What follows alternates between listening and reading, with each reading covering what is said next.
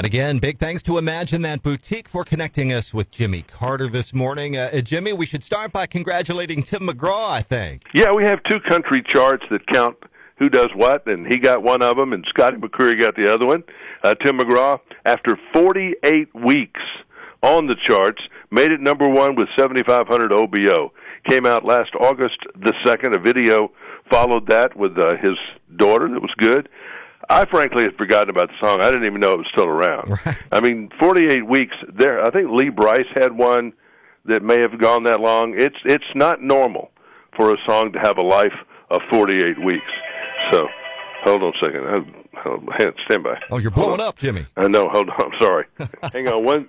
Uh, hang on. Can you can you hold on one minute? Yeah. No. Okay. Here. No, not you. anyway, so Billboard's number one with Scotty McCreery and Tim McGraw's number one with that. He uh, did good. Congratulations, Morgan Wallen, sitting at number three. Luke Combs is back to work. He's not raising that baby, uh, I guess, completely. Hopefully, his wife is enjoying her time too. Luke, by the way, is his great uncle's name. I don't even know if I have a great uncle. I'm not even sure how I figure out who my great uncle was. I've got some mediocre uncles. Yeah, no great ones. And then Lawrence is uh, the father's name, so that's the combination of all of that. And Kane Brown yesterday, he did a unveiling at New York's Times Square of his album title and cover art. And I got into it on social media with somebody said, "Well, if it's got rap in it, I'm not listening. It's not country."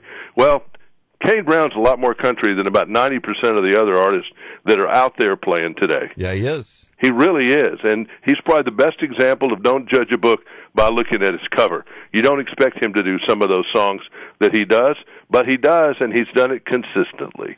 So we'll see you tomorrow. I've had my soapbox now. Very good. Uh, Jimmy, thanks for the update this Thank morning. you. Have yourself a wonderful Tuesday. I'm going to try. That's Jimmy Carter, weekday morning, 750. Thanks as always to Imagine That Boutique. And remember, if you ever do miss a Jimmy update, you can catch the podcast playback. Check out the podcast page at k103fm.com.